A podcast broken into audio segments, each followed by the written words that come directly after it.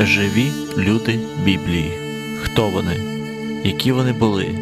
Ті, кого ми називаємо і знаємо як героїв віри, ті, яких Біблія змальовує водночас і відданими Богові, святими, і в той же час слабкими і грішними, живі люди Біблії. І що ще скажу?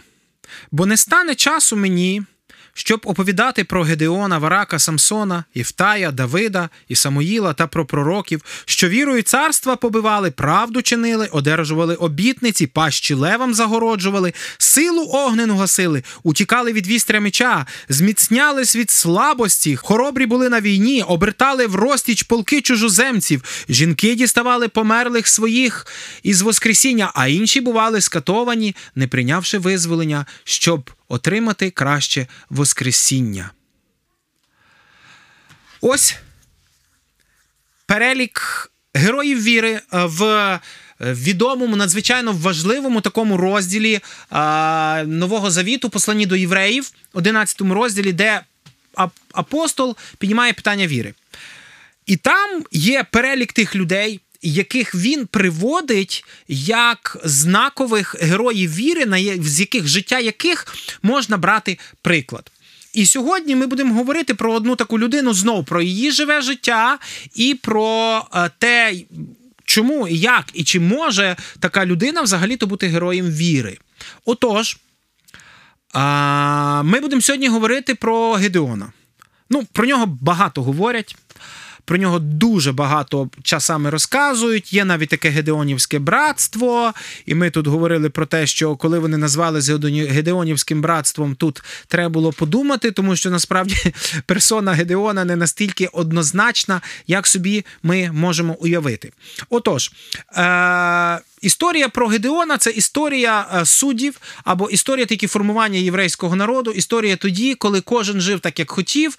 Е, вони завоювали землю обіцяну, кожен жив як хотів. І ось через те, що кожен жив як хотів, вони доставали на горіхи від всіх тих, хто жив навколо, тому що е, часами вони забрідали туди, куди не треба забрести. І ось історія про Гедеона починається дуже просто. Починається дуже просто тим, що мідіяни почали, тобто це народ, який жив недалеко, яких, до речі, декілька разів навіть сам Ізраїль розбив, все-таки прийшли і заволоділи. І ми читаємо про те, що саме тоді було дуже велике дуже великий утиск такий, що євреї мусили е, робити свої. Е, там е, токи, молотилки і всякі речі десь в горах, е, в дуже важкодоступних місцях для того, щоб туди не прийшли вороги. І ось до одного такого молодого чоловіка, тут, до речі, якраз це шостий розділ книги суддів, який був в Офрі, і який десь в ущелині молотив ну, своє збіжжя,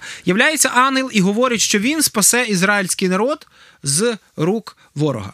І ось тут вперше ми зустрічаємося з Гедеоном. І саме цю частину, цю частину життя дуже часто приводять там, часто приводять в приклад, чи часто з неї беруть якісь різні інші приклади. Коли, наприклад, е, він говорить про те, що так, я ж найменший, я ж взагалі слабкий, і всякі інші речі. І Ангел говорить, я тобі явлю чудо.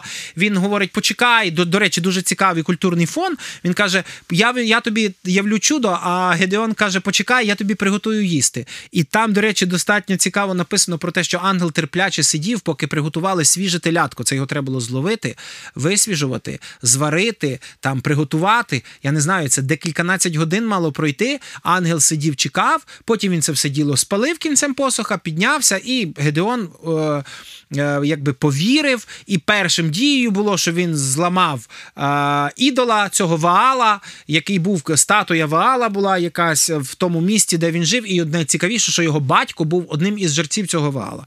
І батько був мудрий, всі знають цю історію. Знову ж кажуть, що батько сказав, хай Ваал тоді сам воює з моїм сином, і всякі такі інші речі. Потім де ще інша історія, да, коли Гедеон.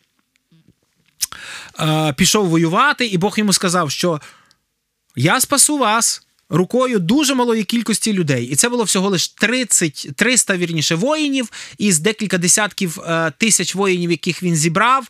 Е, саме для того, і там чудо було, тому що вони навіть не воювали. Вони просто посіяли паніку е, в рядах цього, цієї орди, і вони перебили один одного і втікли. І таким чином, і таким чином Бог спас ізраїльський народ. Потім там написано про те, що він зловив а, е, царів, і він покарав цих царів, він вбив цих царів.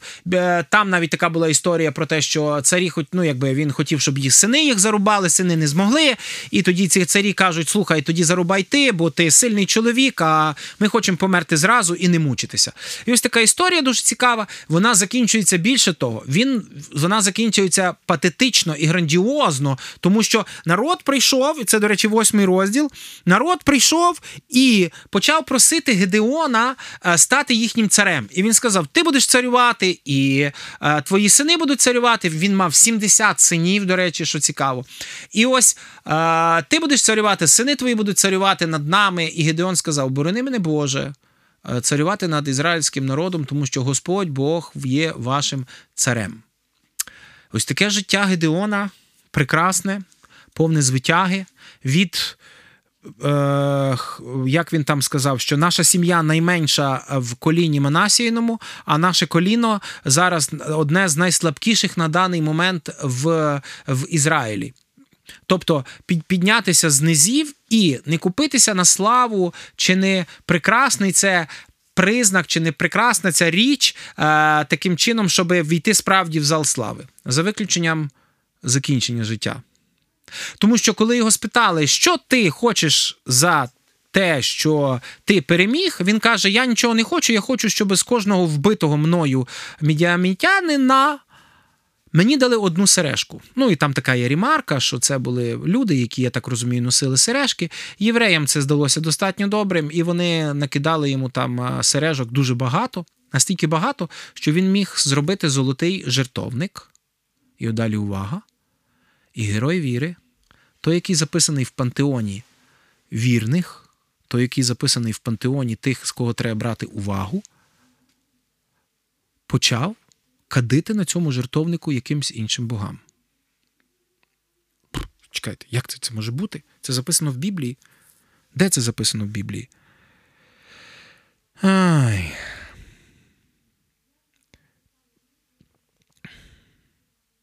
Це записано в восьмому розділі. І Гедеон, 27 вірш. А Гедеон зробив із того Ефода і поставив його в своєму місці в Офрі, в Офрі, і за ним чинив там перелюб увесь Ізраїль. І це стало пасткою для Гедеона та для дому його. Оця дія Гедеона стала пасткою для Ізраїля. Як мінімум, в одному вона могла стати пасткою. Це в тому, що Бог сказав, тільки в тому місці, якому я визначу, ви будете кадити мені. А Гедеон зробив по-інакшому. То як же ж він міг війти в е, пантеон слави героїв віри? Як могли його? Тому що історія, до речі, я хочу сказати, його сім'ї не закінчується. Тому що до тих пір, поки він жив, він судив ізраїльський народ, а потім він, коли помер, е, сталася оказія, тому що хотіли когось, щоб з його коліна хтось судив ізраїльський народ надалі. Але окрім законних жінок, він ще мав рабиню наложницю в іншому місті, від якої мав сина, і якого він відцурався, і її, і сина, і це, цього сина звали Авімелех. І далі наступна історія про те, що саме тільки через те, що Евімелех був родом із міста Сихем, його обрали за суддю, і він знищив всіх своїх братів. Через те, що вони з нього насміхались, через те, що вони його зневажали, і через те, що батько залишив його на призволяще.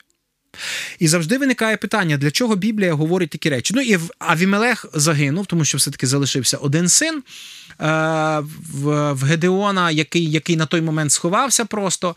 Але питання в іншому. Е, чому Бог, е, по-перше, поставив Гедеона як приклада, а по-друге, чому Біблія допускає такі, такі історії? Ну, по-перше, почнемо з другого. Біблія допускає такі історії, коли вона показує життя без прикрас. Вона показує життя таким, яким воно є. І там саме цим вона цінна. Тому що коли ви читаєте якісь життєописи якогось князя, е, якихось якихось вельмож, це вилизані історії, це панегерик слави комусь, який хтось здобув, який все щось зробив. І ви розумієте, що це відчувається, що це абсолютно неприродньо. Тому Біблія відкриває природні. Природні е, історії, як люди жили. А по-друге, чому Бог дозволяє такі історії, чому Бог дозволив, щоб таке сталося? Це приклад нам з вами. Що навіть самий сильний герой віри, який справді може бути героєм віри, якого Бог використовує, е, якщо він роз, розчаровується в чомусь або починає робити якісь грішні дії, те, що його Бог використовує, це не дає гарантію тому, що зло не приліпиться до цього героя віри. Нам завжди хочеться, щоб якщо нас ми починаємо робити якісь Божі справи, щоб воно до нас не чіплялося. А автоматично такого не буває. І історія про Ерубаала або Гедеона, Ерубаал це його було ще одне ім'я, або, скажімо, прізвисько. Вона показує просто про те, що навіть герой віри може настільки далеко завести а, народ в гріх, що Бог буде констатувати це.